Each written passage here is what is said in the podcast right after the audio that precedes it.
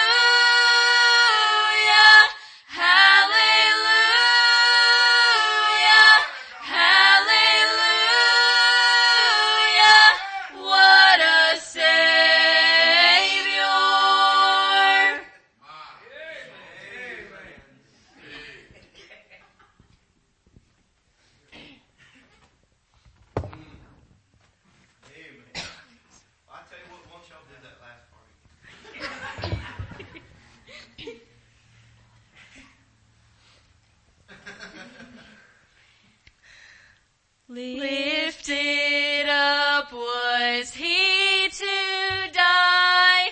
It is finished was his cry. Now in heaven exalted high,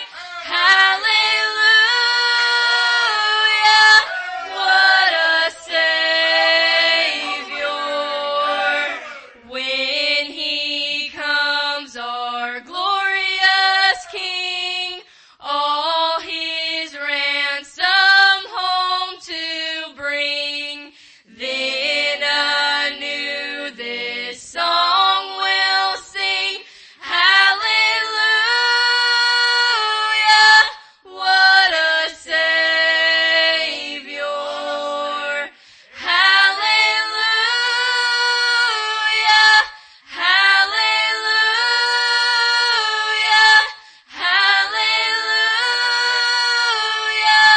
what a Savior.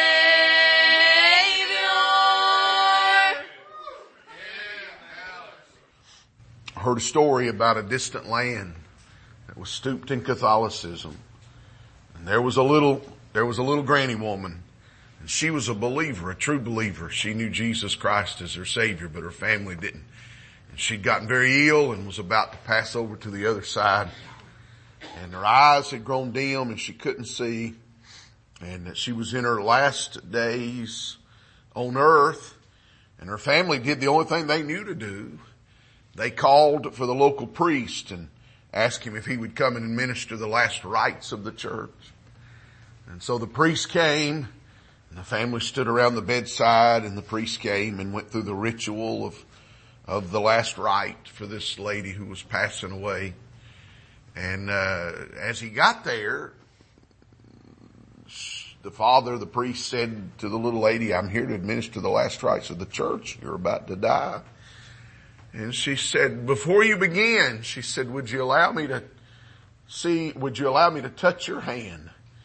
And said the priest thought that was a little odd, but he laid his hand out, and that old woman took those feeble hands and held his hand, and she began to stroke through the palm of his hand. And then she said, "Sir, you're an imposter." She said, "One's already came to administer my passage to the other side, and he had nail prints in his hand." Amen. And I'm not going to go with an imposter. I'm not going with a stranger. Amen.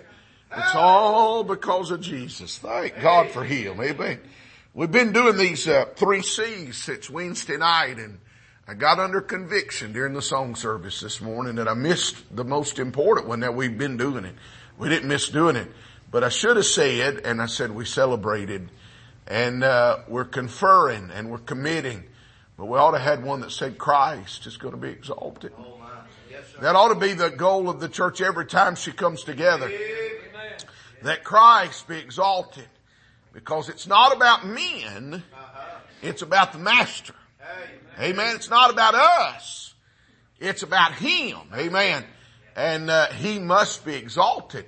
Because when He's exalted, the saints are encouraged. And when He's exalted, the sinner is drawn to Him. You can't see people saved when you exalt the church. You can't see people saved when you exalt yourself, but you can see people saved when you exalt the precious Lamb of God. Amen. Well, it's been a wonderful, wonderful week here at Lighthouse Baptist Church, and I appreciate your labor this week. I mean that. Your generosity has been amazing. And you have treated all of us that have been your guests this week as home folk. And I mean that. You've prepared wonderful meals every night. There was a meal provided for us last night. And then I know there's lunch out there today. We've enjoyed fellowship a couple of mornings with Brother Jamie at the breakfast table. You put us in nice motel rooms. You give our families gift baskets. And we want to say thank you. Yes. You've done your very best to exhibit the love of Christ in your hospitality in these days, and we do want to say thank you. But then I'm also thankful for what God is doing in our hearts. Amen. And I know, and I said to you on Wednesday night, we're not coming to criticize or condemn. We're coming to celebrate the work that Lighthouse Baptist Church already does in this matter of New Testament missions. And so I know you have a heart toward missions and you have an interest in missions, but I'm going to tell you, the comments that have been made, the questions that was asked, and if you came in and wondered why we was over on Sunday school, the preacher wasn't so long-winded teaching this morning.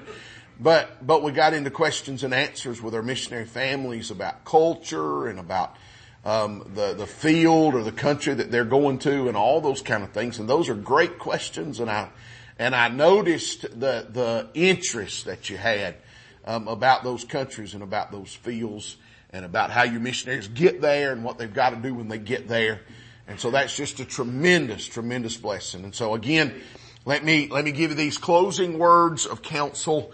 I want to make sure that you get an opportunity to go by and pick up your missionaries' prayer card and look at their display table. One here, one just through that door.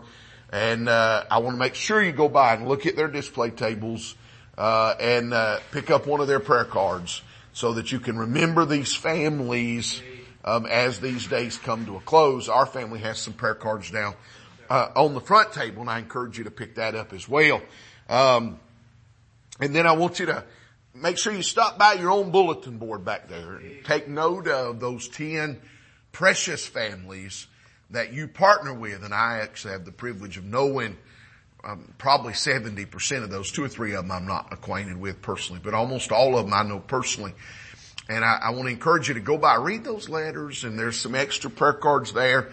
If you do not have those missionaries' prayer cards, please take a minute, pick those up, and take them with you, and make it habitual, not a habit, but habitual, that you're going to pray for those missionary families as you go forward. Amen. Well, we've been in Luke chapter 8 on Thursday night, and the Lord did not let us go back there on Friday. I actually thought we might. I really intended to walk through those 4 gospel accounts of missions quickly and then come back to Luke, and I did not get liberty from the Lord to go in that direction, and we ended up having a great time thinking about how church planning works and how that's a key element of New Testament missions. But I want to take you back to Luke 7 on this morning, and I want to deal with this passage of Scripture. Again, we're just looking at 3 verses of Scripture. Now, you've heard, and I want to reiterate this before I go any further, but you've heard that these families in their presentations this week, and they've addressed some particular things in their lives that they need you to help them pray toward, okay? And I would say, you know, the White family, they are hoping that they can speed along and wrap up their deputation process. And I didn't go through those terms. I hope everybody's familiar.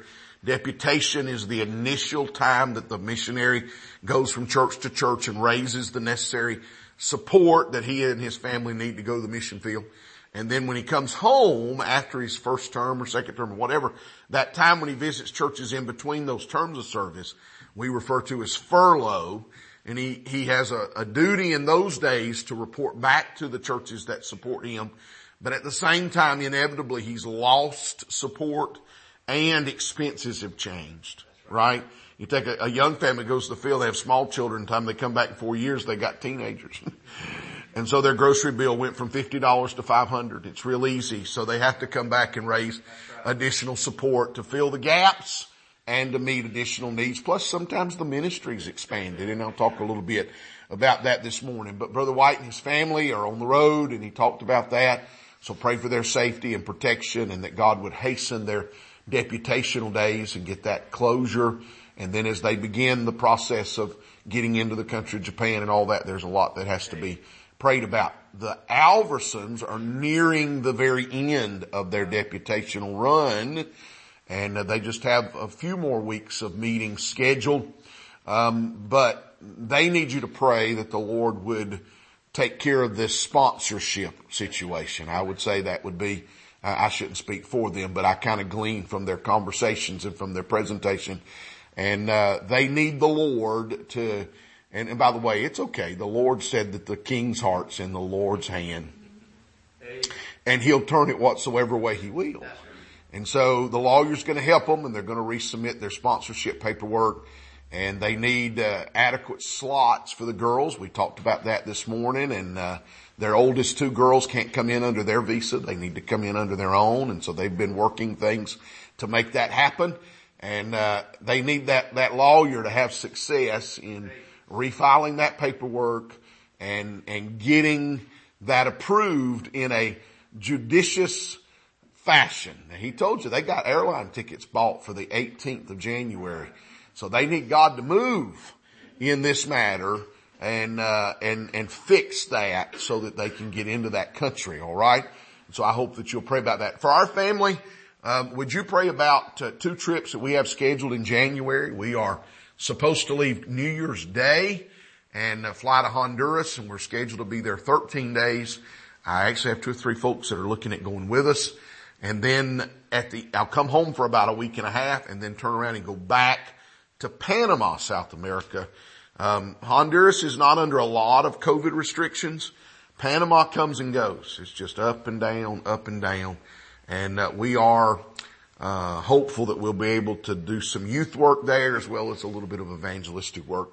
Not as much as we had hoped. We've pared back substantially, but I do believe November 1st comes Monday week.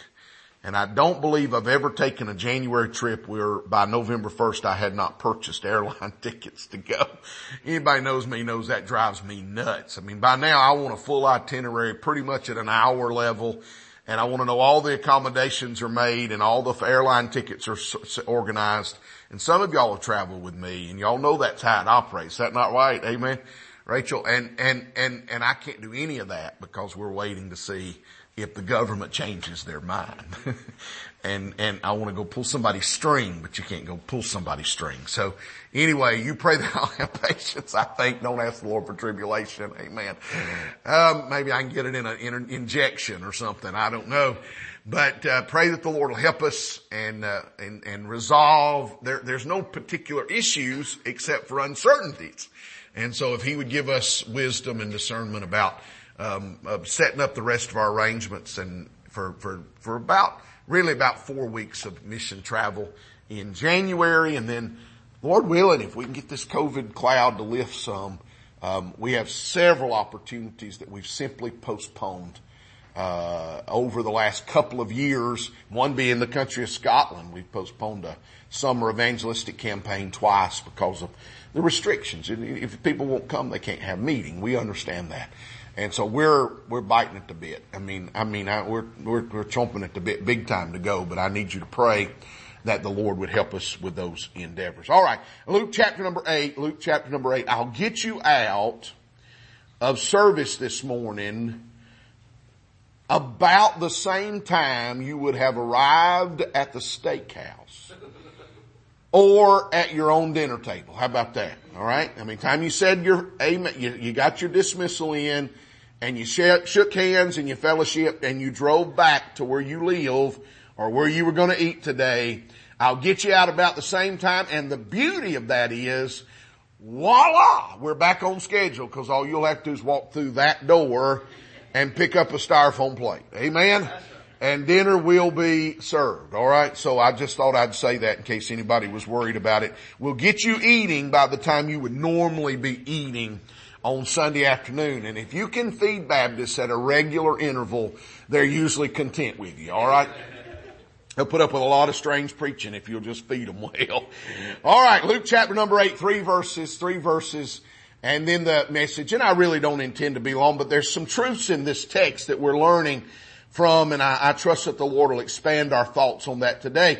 The Bible said, and it came to pass afterward that he went throughout every city and village, preaching and showing the glad tidings of the kingdom of God, and the 12 were with him.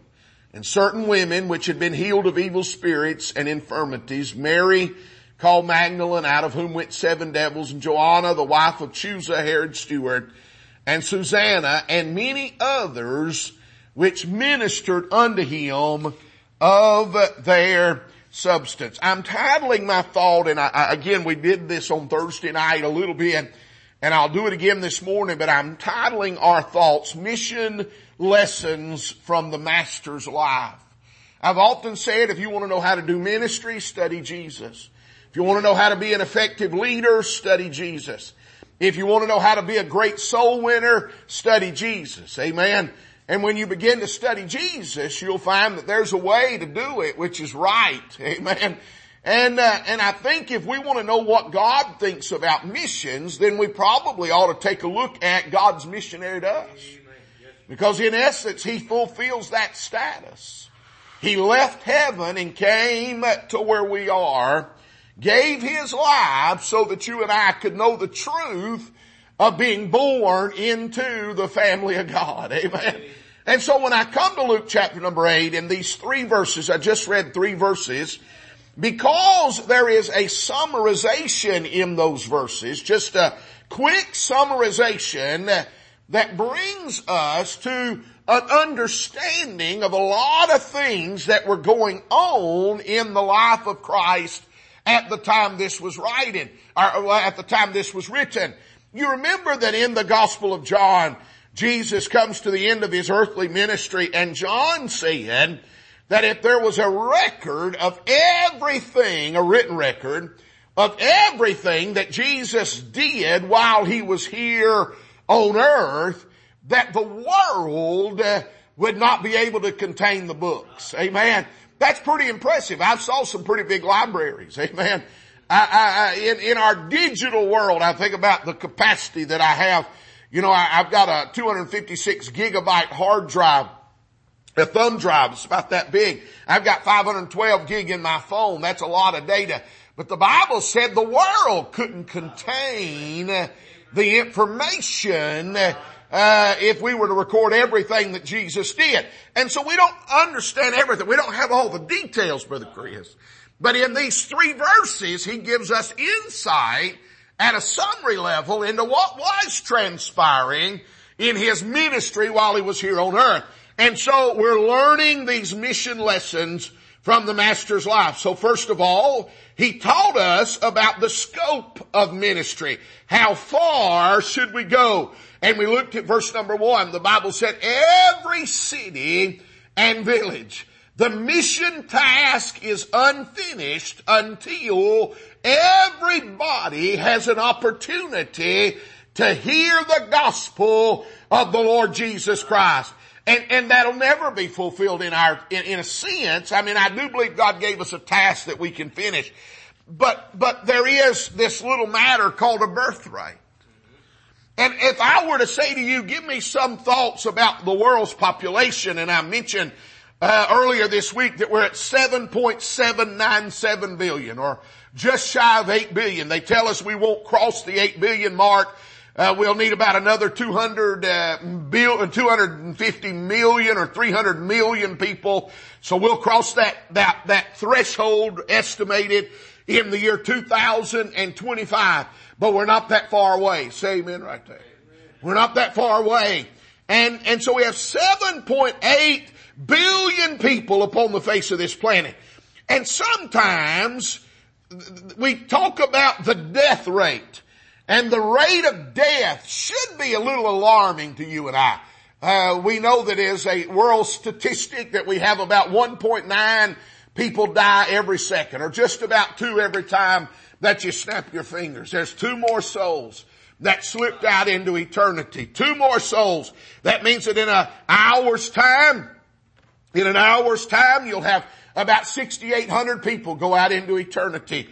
In a typical 2-hour service, you'll have about 13,700 people that'll go out into eternity. In a day's time, 164,000. In a week's time, 1.149 million people. In a month's time, you're looking at about 5 million people go out into eternity. And on an annual basis, just shy of 60 million people, 1/5 of the population of the United States of America, 1 out of every 5 people in this room will go out into eternity and face God. That gives us a sense of urgency. This task is not done, and we are running out of time to reach those people with the gospel of the Lord Jesus Christ. But then there's another statistic. And that statistic is this, that there are 4.3 births every second.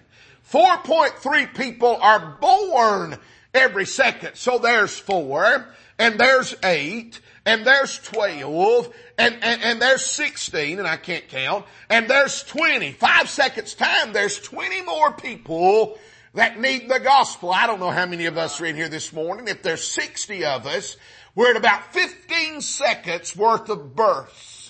Every 15 seconds, another church full, another Lighthouse Baptist Church full of people is born that is going to need the message of the gospel of Jesus Christ. You know the statistics, 258 a minute.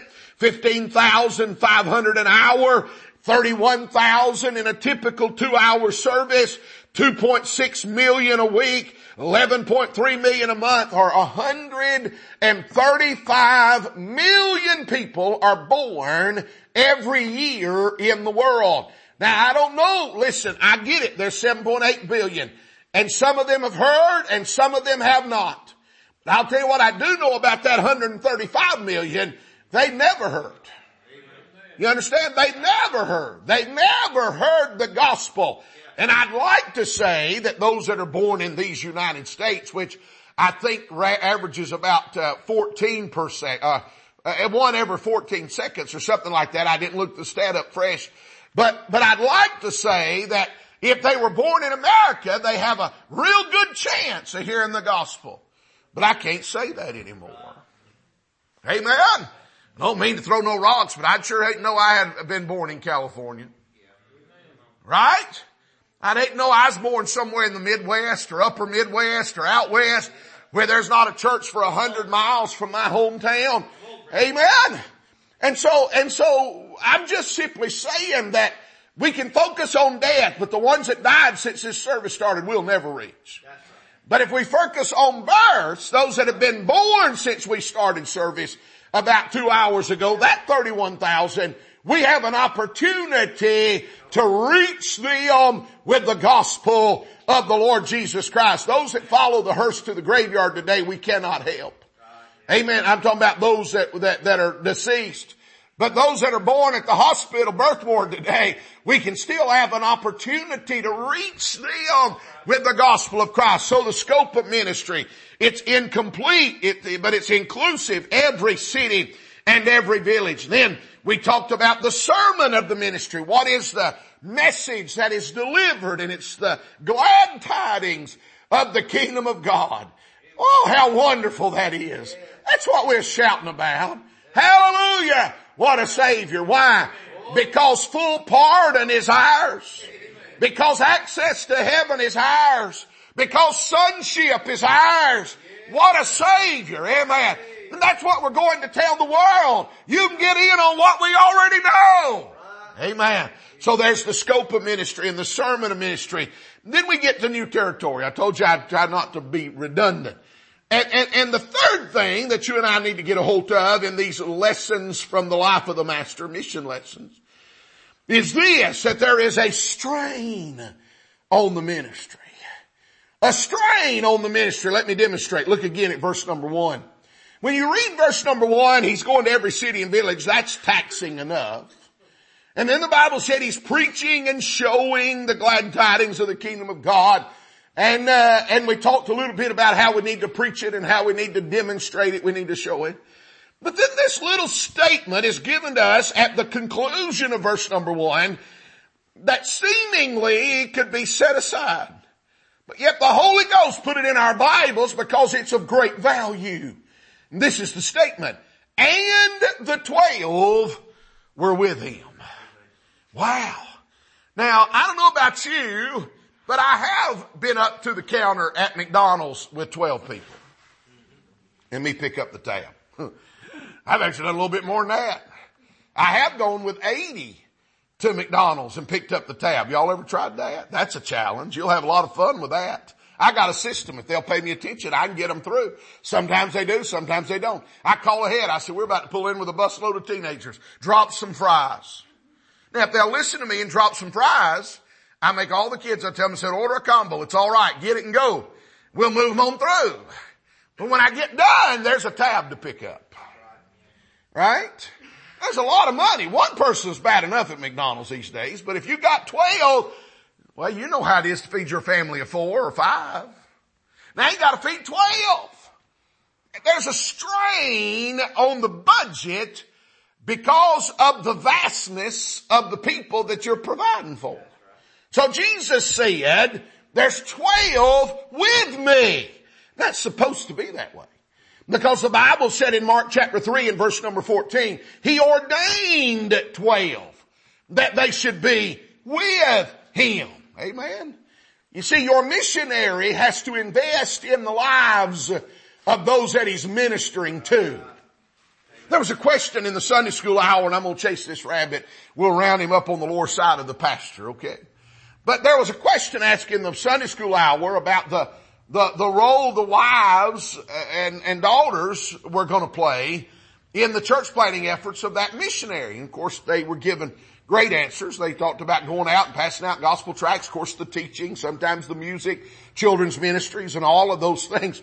And I didn't say it then, but I kind of think maybe I should have said it. Maybe I'll just say it now. But I have known of missionaries whose philosophy was that my wife is there for me and my family, and not the people that we're going to serve. Well, I understand something here, and you need to understand something. God calls that man.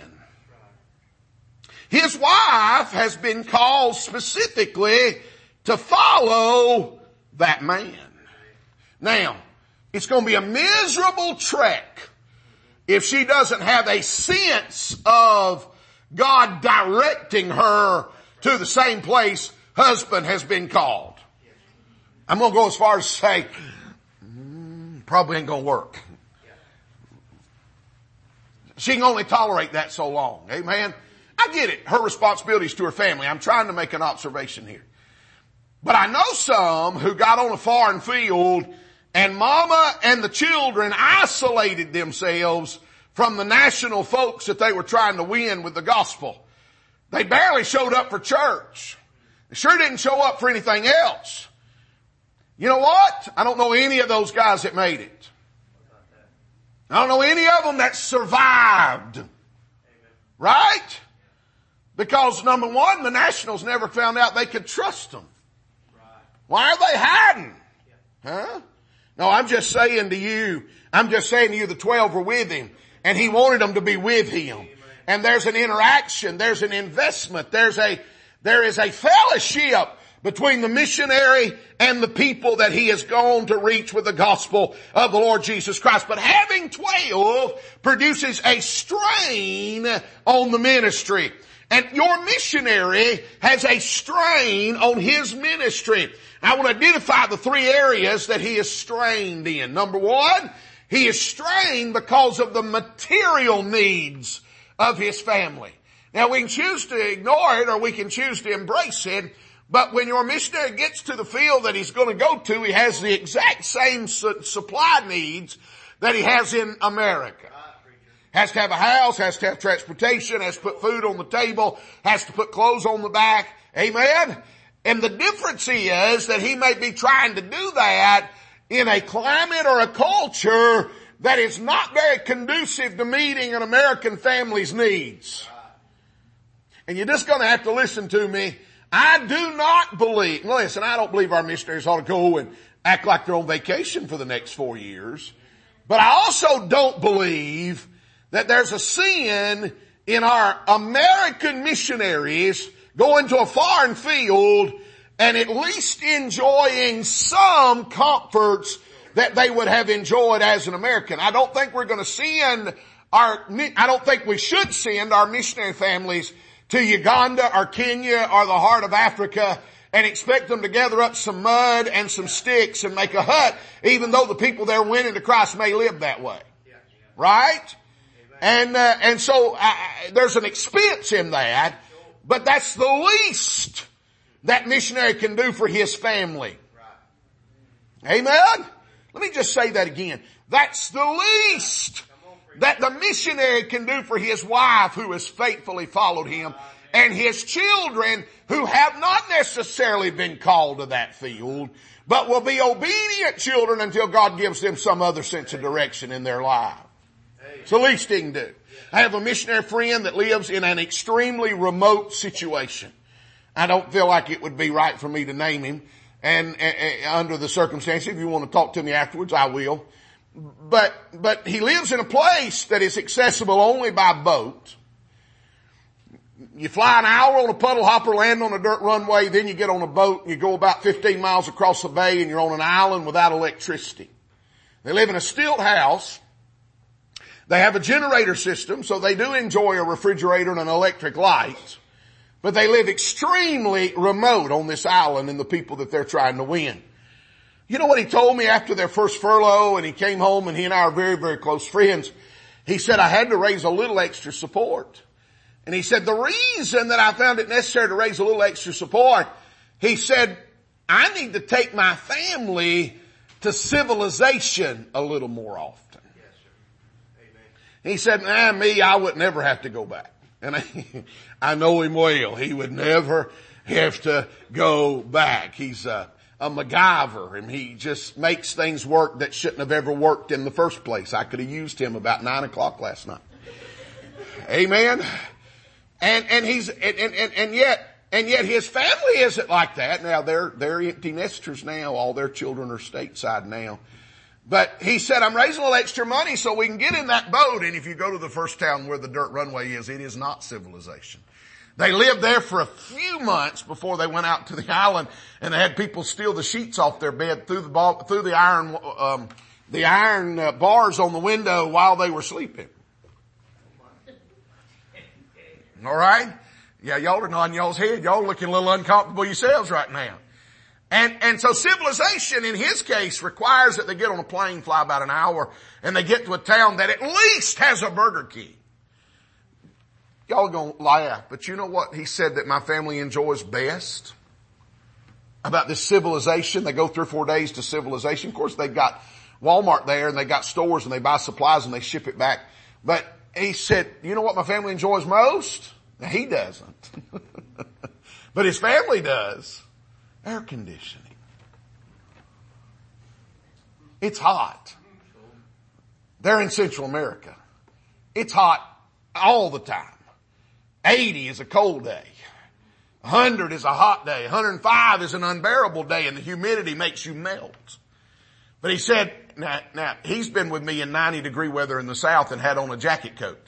You know, one of those shirt coat things that you wear around, and I'm like, how are you doing that? I'm wishing that it was modest for me to remove something else. Amen? Yeah. And it doesn't bother him, but he said, my family, he said, they just like to go to the air conditioning for a couple of nights. Wow. Yeah.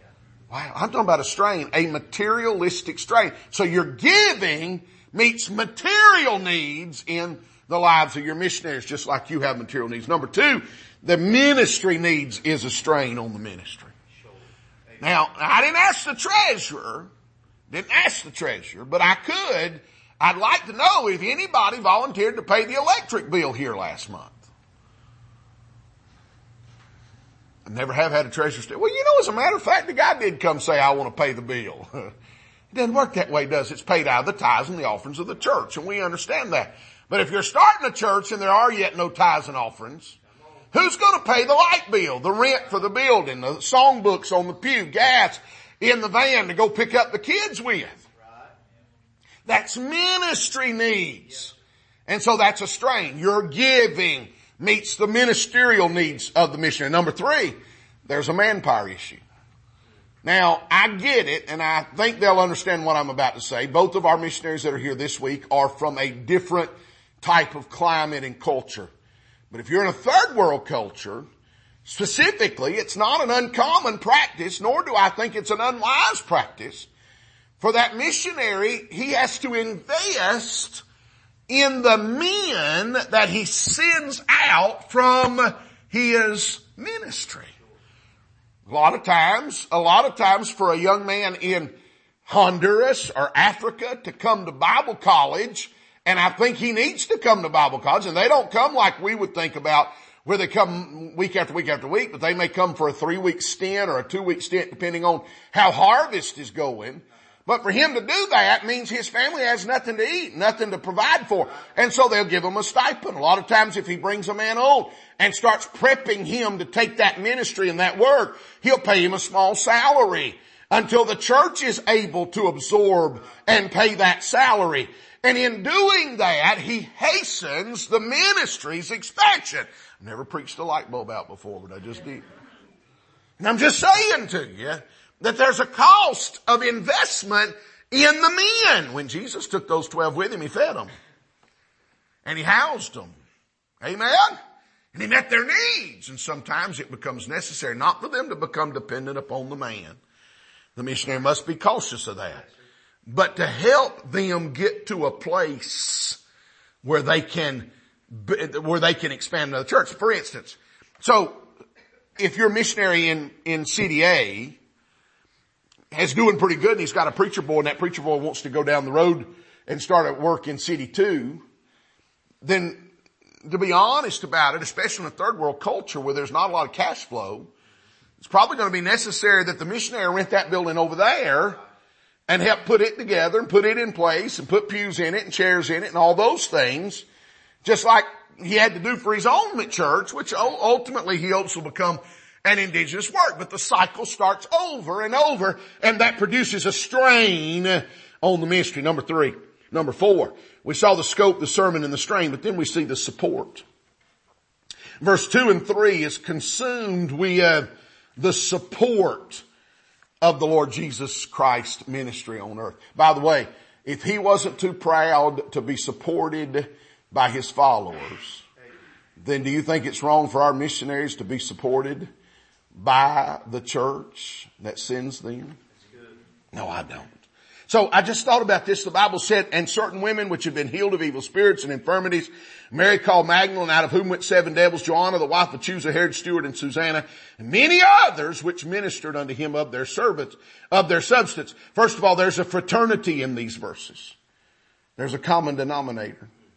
The Bible tells us that in verse number 2, they had been healed of evil spirits and infirmities. Yeah.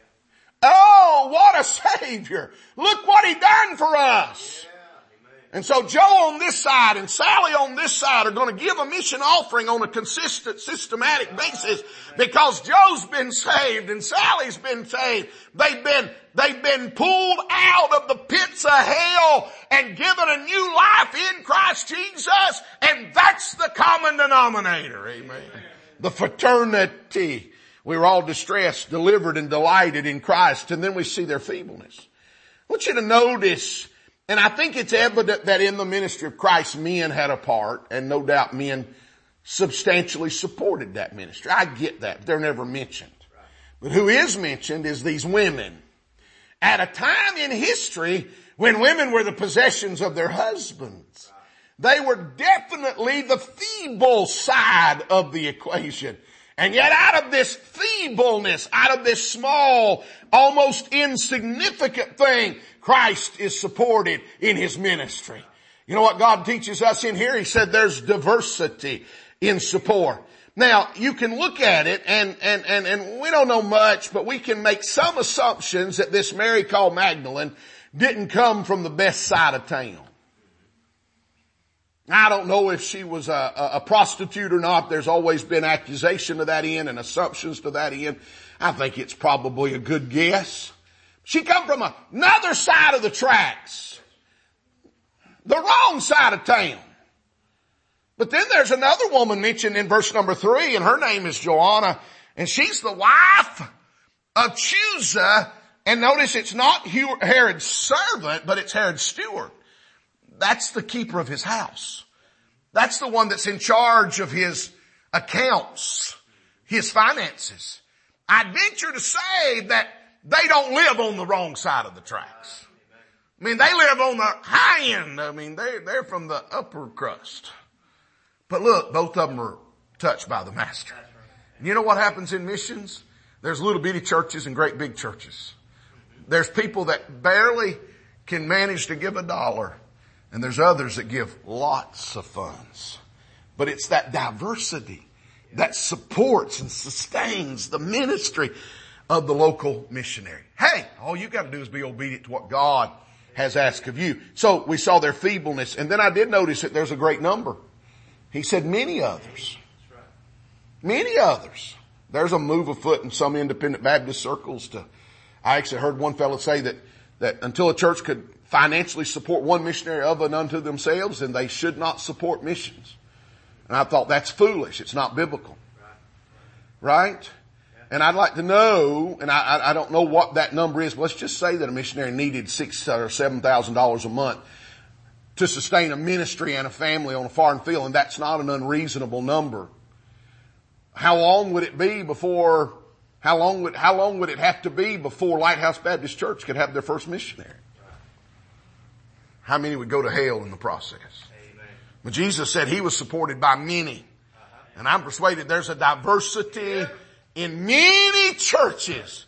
Because not only do they create a financial net, a safety net for that missionary in many churches, but they provide a shield of prayer and protection for that missionary that all the money in the world could not buy.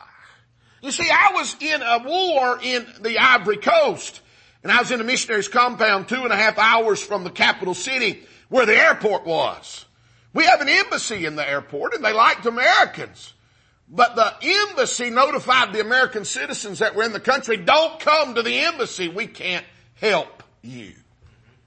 All the money in the world cannot do what prayer can do for your missionary. Amen? So there's a fraternity, there's a feebleness.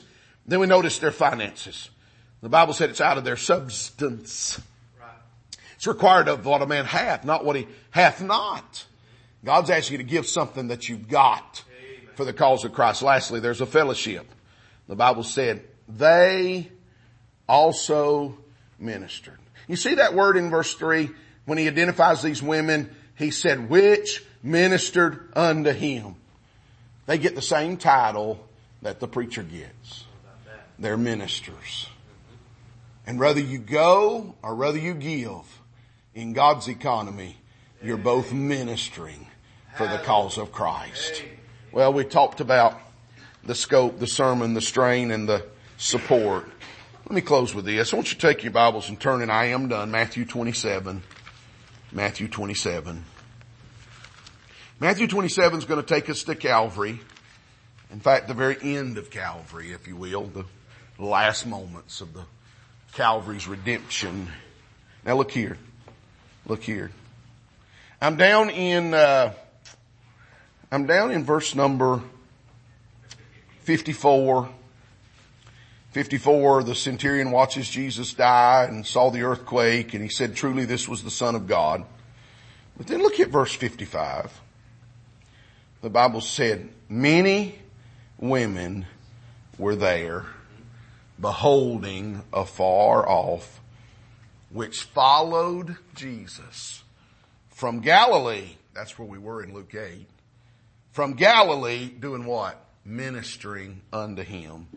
Among which was Mary Magdalene, Mary the mother of James and Joseph, and the mother of Zebedee's children. In the record of God's redemptive work, he took 2 verses and he mentioned some women that were standing near the cross. And you know what he whispered? They were steadfast to the end. The men ran away. The women were still there. Those that ministered through their giving gave until it was over. Amen. We're not home yet. Right. The trumpet hadn't sounded yet. The task hadn't done yet. But I, like those women of old, want to be steadfast. Amen. And go all the way. Yes. With the Savior. Amen. I know you gave last year and the year before that. And you've given for years. But we need to give again. Amen. I know you've sacrificed in the past, but we need to sacrifice again. Amen. I know we believed God and tried to be obedient to him in a day gone by, but we must listen to his voice and make a new commitment, a fresh commitment of what we're going to do for missions. Yeah. So that next time it won't be 10, but there'll be more. Oh, yeah. Hey. A broader footprint. Hey. Reaching a little further with the gospel. I don't know where that'll be. You'll decide that as a church. Maybe you've already decided that as a church. I don't know where that'll be, but it'll be where God wants you to be. And it can only be there when you are obedient in your giving and steadfast in following through with the commitment that you make in your heart for Christ's sake. Stand on our feet, heads are bowed, eyes are closed. We'll come with our song of invitation, whatever we've set up.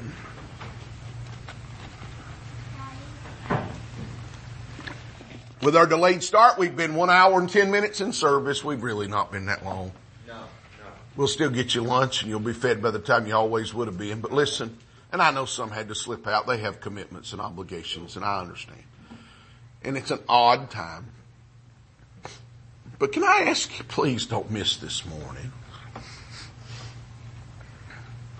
As a church family, as individual families, and as individuals, don't miss this morning to take just a moment in this invitation and pull yourself aside and just present yourself to the Lord. Amen. You see, I have to do that routinely, and I think I pretty well know what the mind and will of God for my life is. Amen. And every once in a while, I just pull aside and the Holy Ghost nudges me and says, whatever you want, Lord. Amen. Now, Lord, we've been given, every first Sunday we put this amount in the mission fund. But I want to present myself. What do you want me to give? Amen. That needs a little bigger. Yes. Net of about 75 million more on earth every year. Oh, my. And you're a little more aware. You may not have knew about Forfar in Dundee, Scotland. It's got 500,000 people in a 20-mile radius. One Bible preaching church. You may not have known about a town at the foot of a mountain in Japan that doesn't have anybody telling others about Jesus. But now you do. What will you do with the light? What will you do with what you know? Will you present yourself afresh and say, Lord, I am thine, O Lord. What you choose to do with me is your choice, and I make myself available to you. Sing when you're ready, sing. Sing when you're ready. All right, brother.